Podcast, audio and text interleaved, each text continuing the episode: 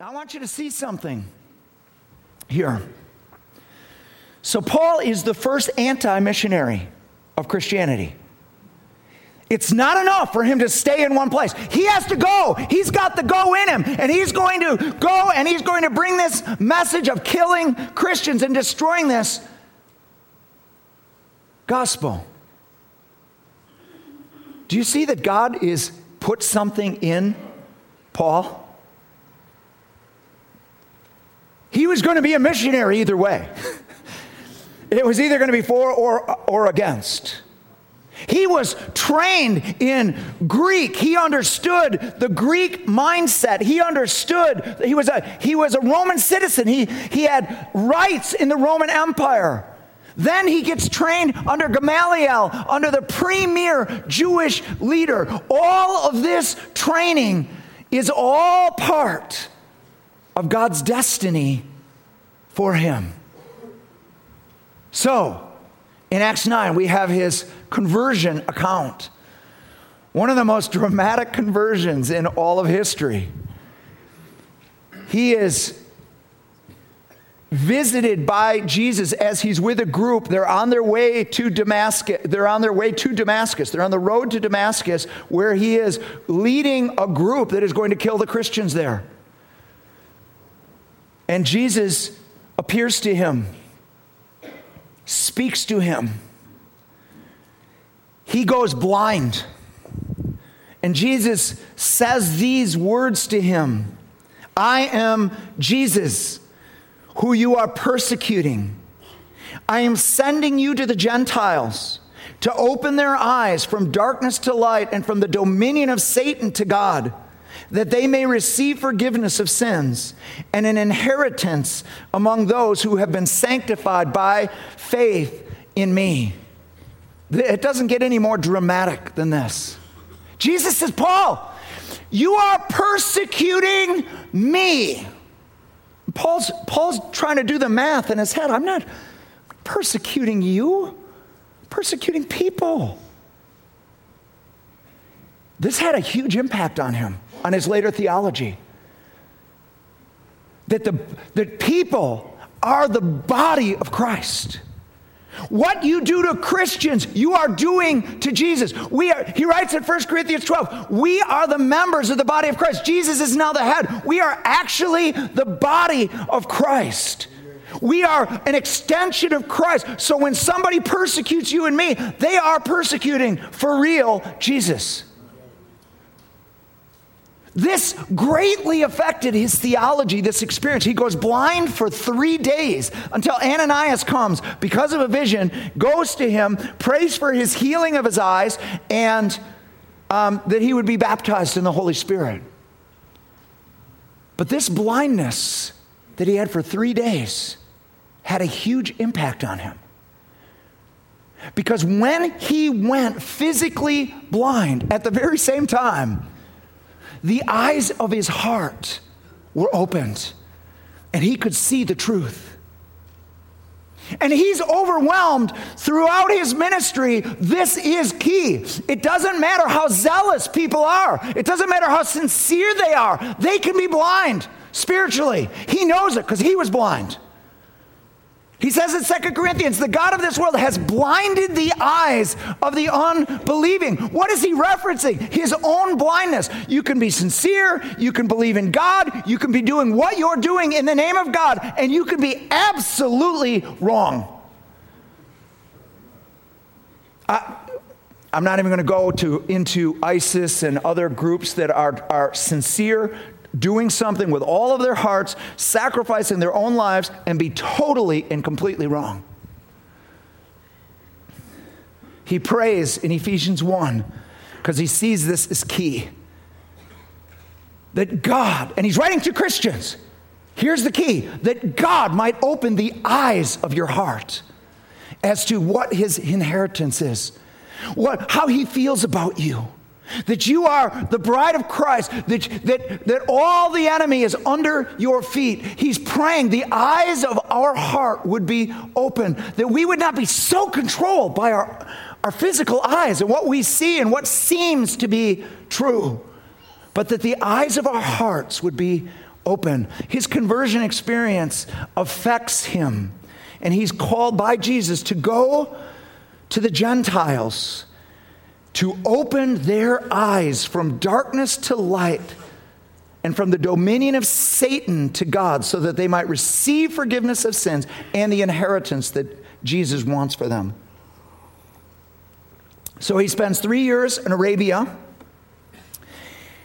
and then he goes back to he goes back to Damascus. He ministers there. He uh, he causes so much trouble. They have to lower him down from the wall. He he goes to Jerusalem. He meets the the apostles and and and and he goes back to Damascus. And he's for 14 years he doesn't do what Jesus told him to do. He is told to go to the Gentiles. I'm sending you to the Gentiles. And for 14 years, he doesn't do that. Maybe he does it in a little way, but he doesn't really go until Acts 13. Prophets and teachers are together, they're ministering to the Lord. And then the local church hears the word of God, and it says this send out Paul and Barnabas to do the work I have called them to. They've already been called, and now it's time to go. The local church is sending them out to, to fulfill the calling. And so, just because you're called, just because it's burning, doesn't mean it's time to go yet. It's, it's, there, there's a preparation, there's a time where, where God gets you ready to the fullness of what God has called you to do. And then he goes out, and of course, that first missionary journey from Antioch changed the whole world.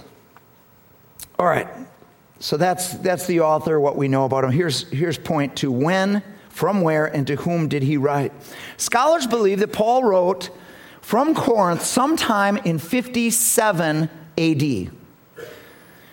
Uh, there's a number of reasons why it's so exact, but let me just give you a few things. He, is, he tells in, later in Romans that he's taking a gift to Jerusalem Ask them to pray for that to go well so that he can come to them next. In Romans 15, he says when he's done in the east, he wants to come to them so that they can send him out west to Spain. Um, and he explains it to him. He said, That gospel's already reached you. I want to go where the gospel hasn't come yet. I do want to come to you. I want to bless you. I want to inspire you. But I, I, I my heart is burning for those places that have not yet heard the gospel. And we'll talk about that in a moment. He has got good friends in the church at Rome. In Romans 16, he lists a whole group of people that he is friends with, even though he's never been to Rome. And it, it, we have to ask the question how did Paul get all of these friends that are in Rome Rome is a long way from Antioch, it's a long way from Jerusalem. How would he have all of these friends in Rome? Well, and I didn't know any of this until I studied it, so don't feel bad if this is the first time you've heard of it. Um, the Jews were all kicked out of Rome in 49 AD. Claudius, the emperor at that time, makes a decree that all of the Jews have to leave Rome. Why? Why? Why, why, why would you possibly kick out an entire people group from a city? Suetonius, who's a first century historian, writes about it. Here's what he says In 49 AD, Claudius made an edict commanding all the Jews to leave Rome because they were creating a disturbance at the instigation of Chrestus. Scholars, almost unanimously, scholars believe this is, a, this is a reference to Christ. This is one of the first references to Christ for a number of reasons. One, uh, the fact that Suetonius doesn't have the name right actually makes it more authentic. because oftentimes Christians would go back over documents and rewrite things. The fact that it's not quite right is actually makes it more authentic to authorities that are deciding whether this is real or not. And secondly, why would you kick all of the Jews out of a city? It can't be one person. It has to be somebody that is causing a lot of trouble. Otherwise, you just take that one person out. But it's Christianity has exploded in Rome, and the Jews are attacking it. This is before any apostles get there.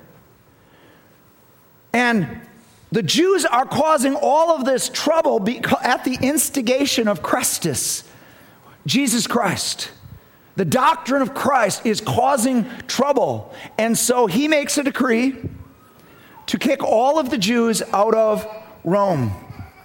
This is how Paul meets a lot of Jewish Christians. See, he didn't just kick out, uh, he just kicked out Jews. It didn't matter whether they were Christians or not. L- listen to Acts 18, 2 through 3. Believe me, this all, there's a reason why I'm going into all this. Acts 18, 2 and 3. Speaking of Paul, and he found a Jew named Aquila, a native of Pontus, having recently come from Italy with his wife Priscilla, because Claudius had commanded all the Jews to leave Rome. He came to them, and because he was of the same trade, he stayed with them, and they were working, for by trade they were tent makers. So Aquila and Priscilla are sent with all of the Jews, and Paul meets them along the way. He becomes friends with them. They work together. He does not convert them. They are already converted. And I'm going to tell you in just a moment why I believe that. I believe that uh, Priscilla and Aquila were probably at Pentecost. Remember, at Pentecost, Jews had come from all over the Roman Empire. They came back for the feast, and the Holy Spirit came, and that day, 3,000 were saved, and then they went back to all of their places. And I think the church at Rome started right back then without any apostles being there. Just regular people filled with the Holy Spirit had started it. Why do I believe this? Listen to what he says about Priscilla and Aquila in Romans 16:3. Greet Priscilla and Aquila, my fellow workers in Christ Jesus, for they risked their lives for me. Not only I, but all the churches of the Gentiles are grateful to them. Greet also the church that meets in their house. Paul sees Priscilla and Aquila as equals. They are fellow laborers, they are fellow apostles, if you will. In 49 AD, they are sent out at the order of Claudius. The Jews go all over the empire. Paul meets a lot of them. In 54 AD, Claudius dies. Nero becomes the new emperor. First thing he does is welcomes all the Jews back. So they all they've been they've been at large for five years. In 54 AD, they come back. All the Jews are welcome back, and all the Jewish Christians come back. And so they are now not only in the church at Rome, um, Priscilla and Aquila have a church in their house. So it's three years since they have been back. However many years they it was that they came back, it was enough that they were established um, back in Rome and were Paul's friends. Why all this is important will become very clear in just a few moments. But first, we're going to go to why did Paul write Romans? Two reasons. The first is to establish the truth in the Gospels, uh, to establish the church in the Gospel's central truth. Romans 1 16 and 17. For I'm not ashamed of the gospel, for it is the power of God for salvation to everyone who believes, to the Jew first and also to the Greek. For in it, the righteousness of God is revealed from faith to faith, as it is written, but the righteous will live by faith. So the year is uh, 1517. There's a young monk named Martin Luther. And Martin Luther has had this fear of God experience that took him into the priesthood. He is a Catholic priest. He has become a monk. His whole life is devoted to God. And he is, with all of his heart and all of his soul and all of his strength, trying to please God, but he finds he can't. He finds himself becoming more and more angry at God that he's serving, that has called him, and more and more depressed. And he spends hours on his knees fasting and praying. He goes way beyond what any of the other monks do. And finally, the head monk says, this isn't good. What's going on with you is not good. We're going to send, we're going to give you a new assignment. So he sends him to Wittenberg to teach the Bible. Now, at this point, he hadn't even really read the Bible. And now he's having to teach the Bible. So he goes to the original texts, and his job is to study the Bible and to share it with people, to teach it. So as he is contemplating Romans, Romans 1, he has an experience. I'm going to I'm going to read. This is from his journal. I labored diligently and anxiously as to how to understand Paul's word. The expression, quote, the righteousness of God blocked the way. Because I took it to mean that righteousness whereby God is righteous and deals righteously in punishing the unrighteous. Although an impeccable monk, I stood before God as a sinner Therefore, I did not love a righteous and angry God, but rather hated and murmured against him.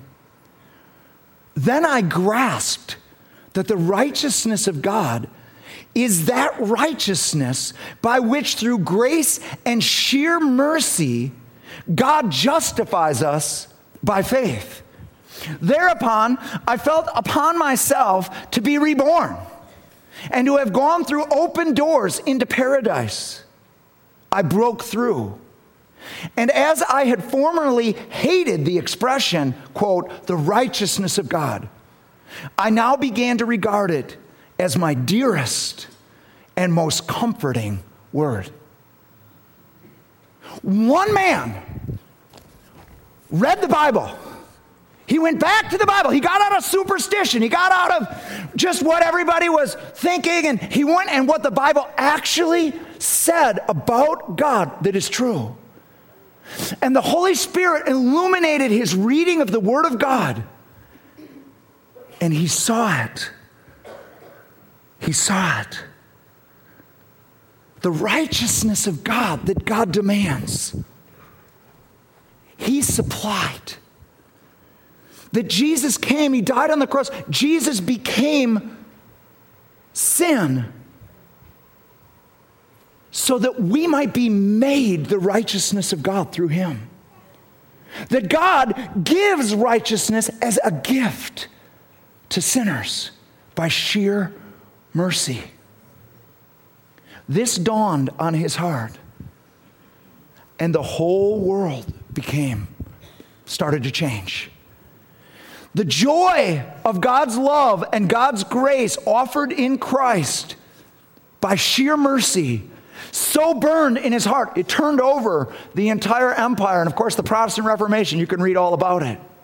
But here's the stunning thing 200 years later, the year now is 1738. There is a man named John Wesley very, very much like Martin Luther, he is very serious about God. He is going to Oxford and he has started a club called the Holiness Club. And he's got in there his brother Charles, he's got George Whitefield, he's got a couple other people, and they are going to please God.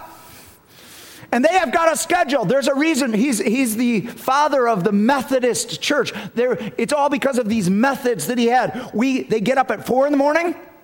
They pray for an hour. Then they read the Bible for an hour. Then they go visit the poor for an hour. Then they do this. There were rules for absolutely everything in their life. It, from early morning to late at night, everything was about what God wanted us to do, and we're going to obey this. So, logically, he needs to be a missionary eventually. So he goes, I've got the dates here, in 1735, he goes to America to win the Indians, to win the heathen in America. Um, but something happens when he is on the boat. he meets this group called the Moravians. And the, the Moravians are having worship services all the time. And he would go in there and watch where children would be worshiping in complete freedom and joy. And it was amazing to him. But what really changed him was a storm came and it looked like they were all going to die on the ocean and he is terrified for his life. And the Moravians are having a worship service. He's like, Aren't you, do you people know what's going on? We are about to die. Yeah, isn't it wonderful? and he doesn't, he, he cannot understand what is going on. And so he, he meets a guy named Peter Böhler, and it explains to him this fear. And Peter Böhler says, um, John, do you believe that Jesus Christ died for your sins? And John Wesley says, I believe that Christ died for the sins of the whole world. Peter Böhler says, Yeah, but did he die for your sins? And this is what gripped him. So he goes, he, he, he ministers to the Indians. If you can imagine somebody not saved trying to minister to the Indians, it was a disaster, absolute disaster. He gets back to England and uh, meets with Peter Böhler and says, what, what, am I, what am I supposed to do? I, I know I don't really, I don't really believe yet. Peter Böhler says this preach faith until you have faith.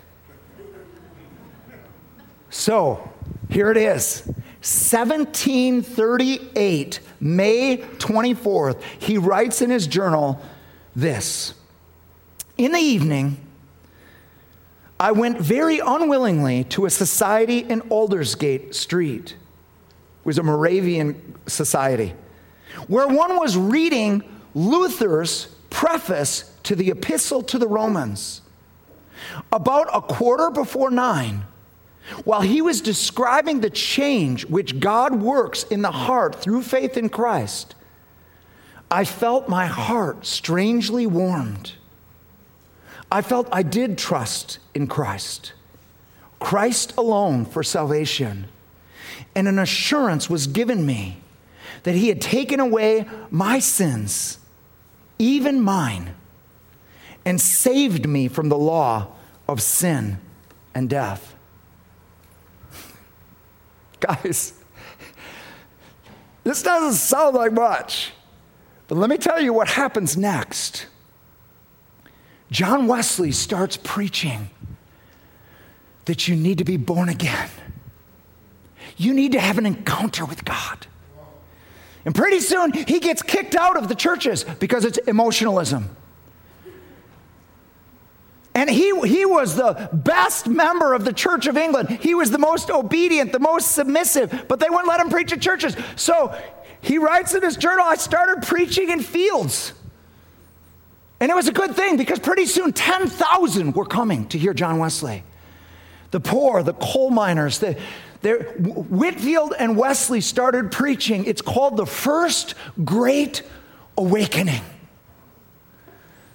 It was like fire all over England, all over Europe, and then all over America. Jonathan Edwards is the guy that's here, but it was the, pre- it w- the preaching, first of Whitefield and then of Wesley, that set a fire, an awakening that said God loves people and he wants to encounter people with his grace in Christ. Do not underestimate the power of the Word of God illuminating, illuminated by the Spirit of God in the human heart. A fire can start, guys, that changes everything.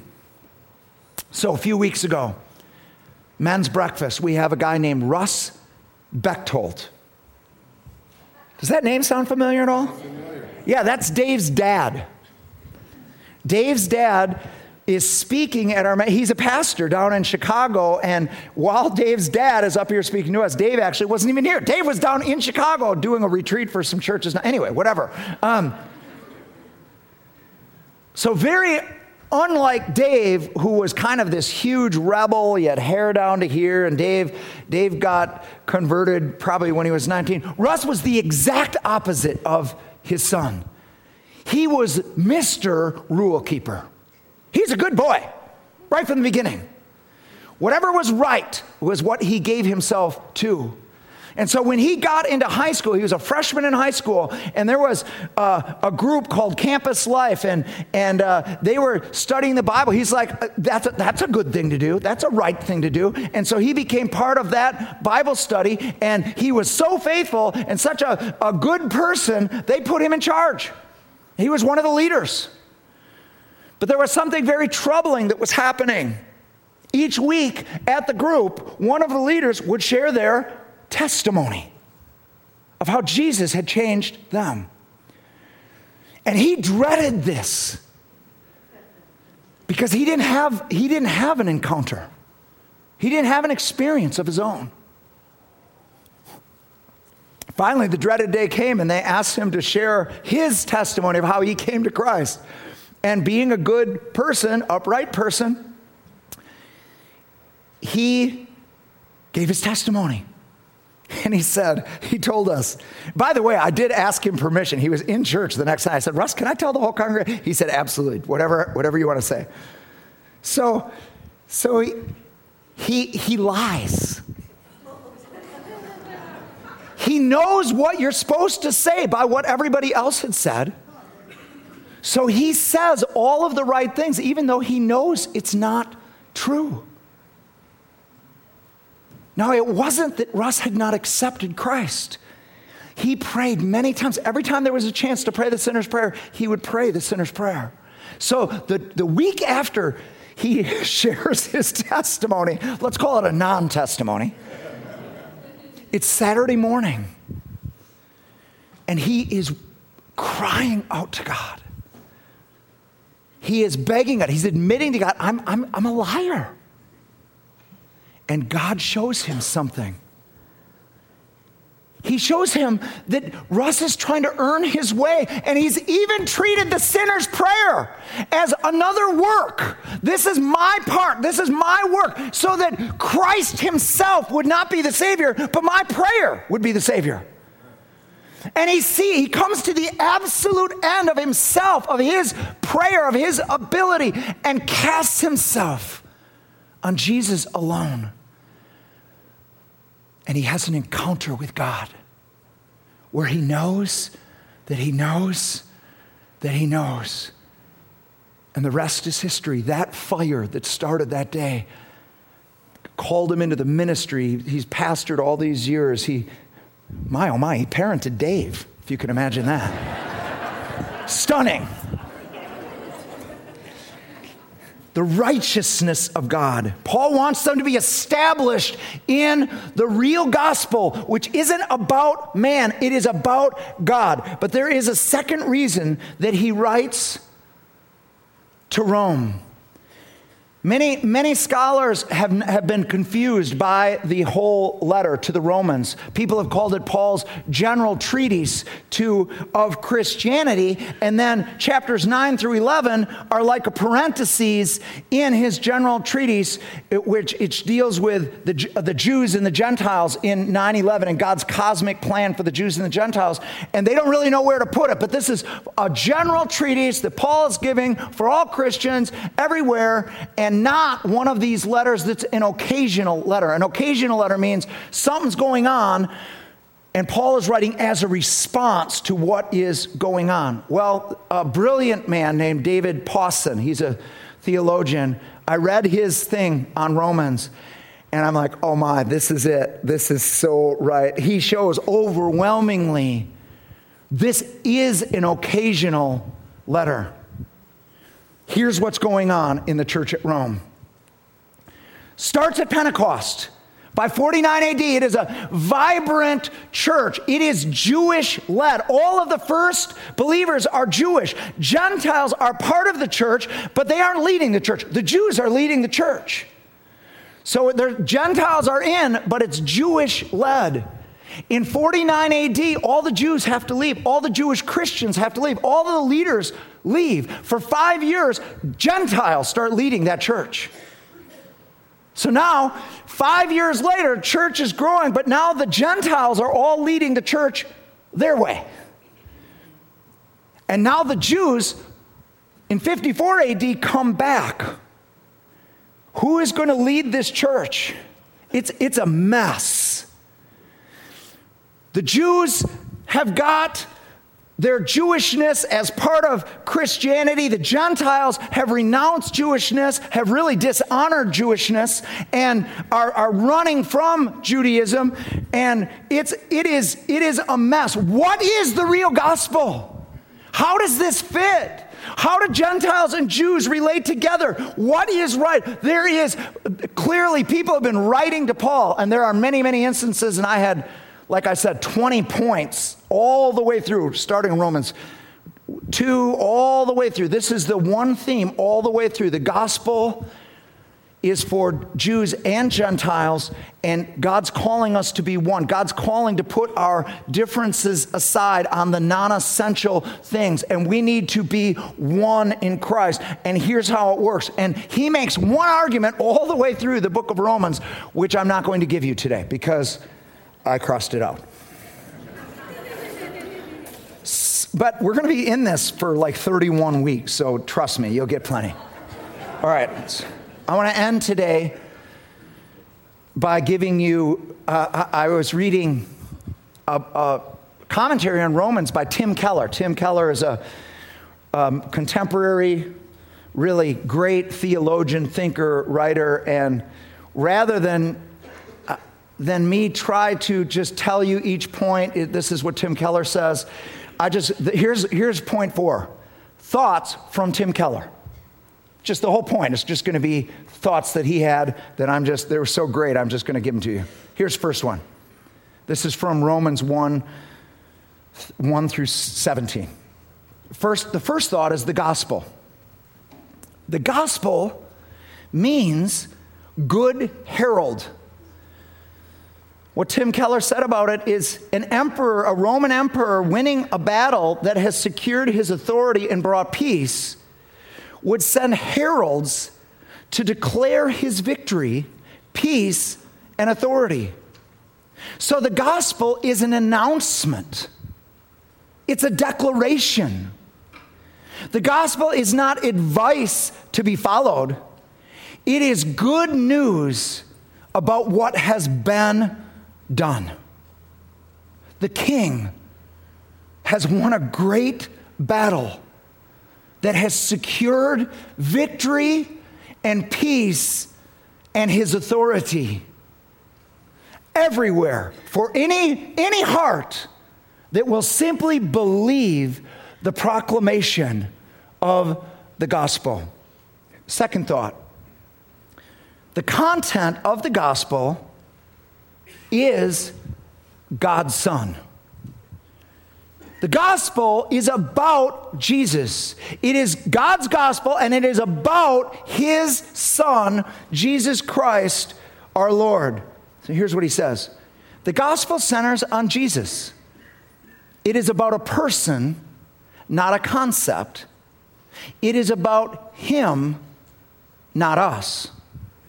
We never grasp the gospel until we understand that it is not fundamentally a message about our lives, our dreams, or our hopes.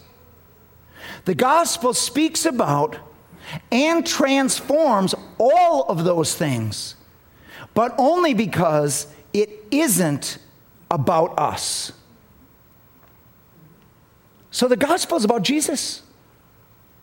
If you try to take the gospel and make it about you, and make it, this is just all about God helping me with my hopes, my dreams, my life. This is to improve my life. You're going to be very disappointed by the gospel because that's not what the gospel is. It's not about you, it's about Him. Now, when we realize that, when we take the gospel on its own terms, it transforms our dreams, our hopes, and our lives because Jesus has the proper place. Do you see how tempting it is to usurp the gospel and make it about something that it's not about? Okay, here's number three. This is my last one, and then I've got two stories. Paul says, I am obligated. The word means indebted to both the Greeks and the non Greeks, to the wise and to the foolish. I'm indebted to them with the gospel.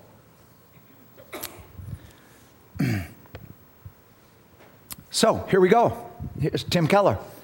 Paul has never met the Roman church, far less the greater population of Rome. So, in what sense is he in debt to them? It is illustrative to think about how I can be in debt to you. First, you may have lent me $100, and I am in debt to you until I pay it back. But second, someone else may have given me $100 to pass on to you, and I am in debt to you until I hand it on. It is the second sense that Paul is obligated to everyone everywhere. God has shared the gospel with him, but God has also commissioned him to declare it to others. So Paul owes the gospel to others.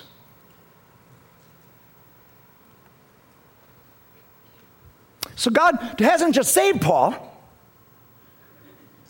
but God has commissioned him to go and take the good news, this proclamation, to other people. So Paul has an obligation from God God who loves these people, who's given a $100 to him, and this doesn't have your name on it, it's got other people's names. In fact, you need to take it to everybody because I want to forgive everybody. I want to save everybody. I want to bring this gift of righteousness to everybody. Paul, you are in charge. You are obligated. I've given you this so that you could give it to other people. And Paul, this ran Paul's life. This, this sense of obligation he said, I am, the, the love of Christ constrains me that I must deliver what God has given to other people. So, what does this have to do with us? This has everything to do with us. Acts chapter 10, verse 38, how God anointed. Anointed, that's, a, that's the Holy Spirit coming on a person not to save them, but to min- for ministry. Power to be a minister, power to go out, power. This is the Spirit of God came on him at his baptism for ministry. He, he, he was born of the Spirit, he had the Holy Spirit from birth, but now he was anointed for ministry. And how he went about doing good taking the goodness of God and just taking it everywhere he went under the anointing of the Holy Spirit, releasing those that were under the power of Satan. So here it is. Every one of us have been anointed. Some, like Paul, are anointed to preach. Their primary thing is preaching. They need to preach. Other people help them preach and empower them to preach and send them to preach. And we'll talk about that when we get later on. Paul is, he, he he's, a, he's to talk. He's been gifted to talk. But all of us have been anointed all of us have been anointed. Paul says, I'm gonna, I want to bring a spiritual gift to you, and I want to receive whatever spiritual gifts God has given you. We're all, we've all been anointed for other people to love them, to help them, to serve them, to give them a taste of the goodness of God. We live in a world that's under darkness, under demonic oppression, consumed by self, consumed by darkness, believing lies about God, who God is, what God thinks about, and they're trapped. They're trapped in meaningless, purposeless lives, and God has anointed us to give them good news. So I have a, a pastor friend. These the last two stories are going to be about two of my friends. One is pastor that I went on retreat with. I told about that a few weeks ago, and w- I picked him up in Spring Green. He pastors a church in Spring Green, and and so it was just the two of us riding back, and we got chatting about all kinds of things. And he told me a story. And I, I said, Bro, would you mind if I told this story to our congregation? He said, Not, not at all. You go, go for it. It was when he was a youth pastor in Michigan. They had a very successful youth group in a large, a large church, and there was a youth worker in that church named Trisha. And he said, Trisha, um, she was part of our leadership, and we loved having her there.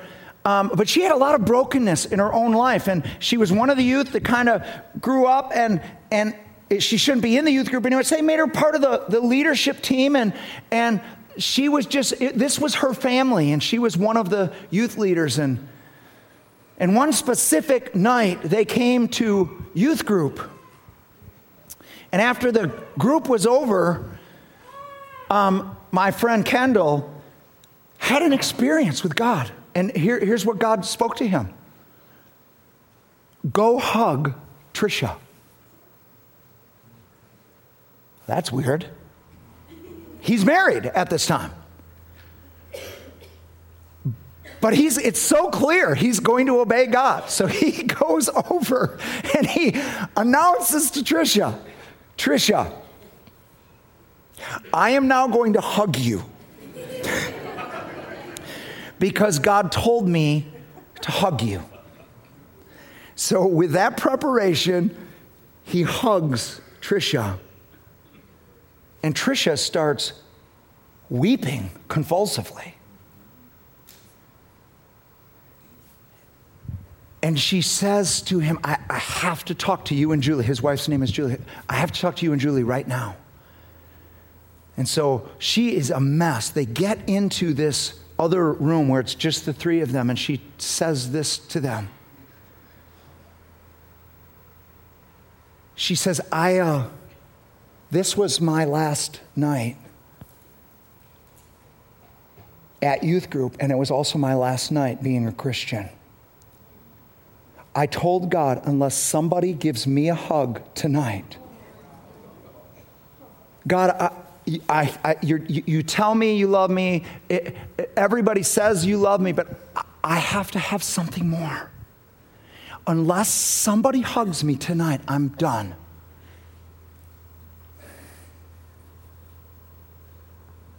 Do you see that God gave something to Kendall that wasn't for him? He gave him $100 to give to somebody else.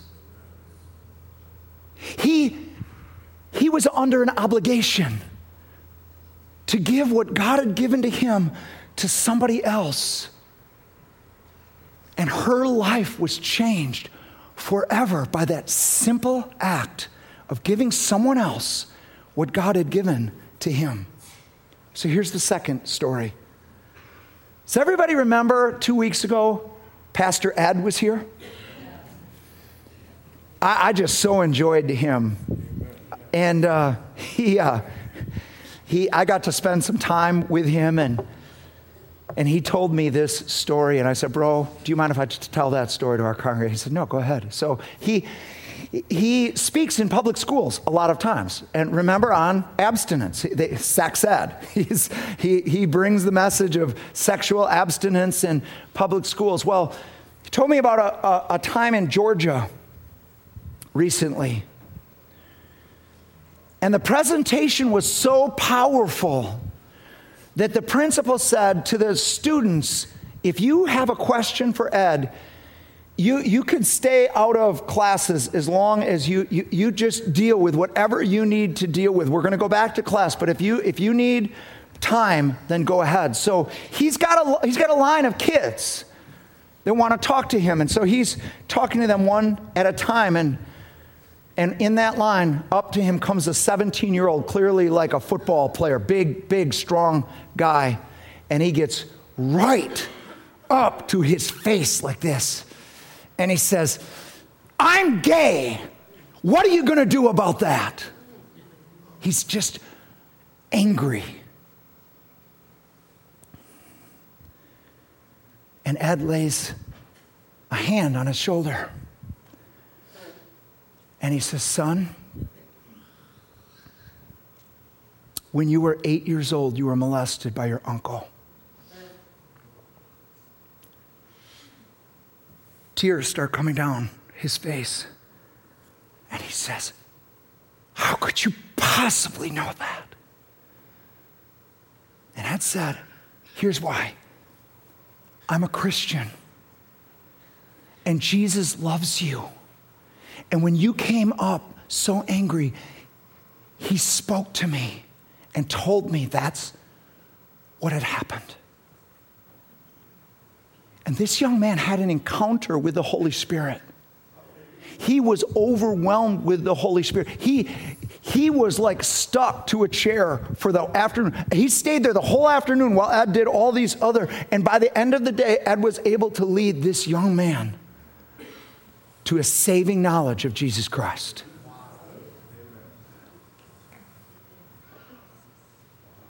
He was given, Ed was given something not for him. Do you see why 1 Corinthians 14 1 says, Pursue love and earnestly desire spiritual gifts? Love people so much that you want more for them than what a human being could give them. Do you see that, that God speaking, God reaching through us could change the whole world? Yes. So here it is, guys. Here's my closing. I believe this with all of my heart. God has given a $100 to City Church that doesn't belong to us. It is His goodness. It is the taste of His goodness. It's who He is, His beauty, His power, His glory. He's, he's saved us. Yes, He saved us. It's got to be first for us. Absolutely. We all have to have that encounter with the goodness of God. And you'll have a chance to, this morning if you hadn't, haven't yet. But then he's got people, he wants us to think about this. There's not a person out there that he doesn't love as much as he loves you and me. Amen. There's not a person, no matter how dark it is, no matter how horrible their life is, no matter what they're stuck in, it has not changed God's feelings. Did you read that song about relenting? That, that many waters cannot quench his love. Many waters, your sins, your evil, your, what you believed, your anger against God, whatever you've done, wherever you are, it hasn't quenched His love. He loves you. Amen. He is excited about you. Amen.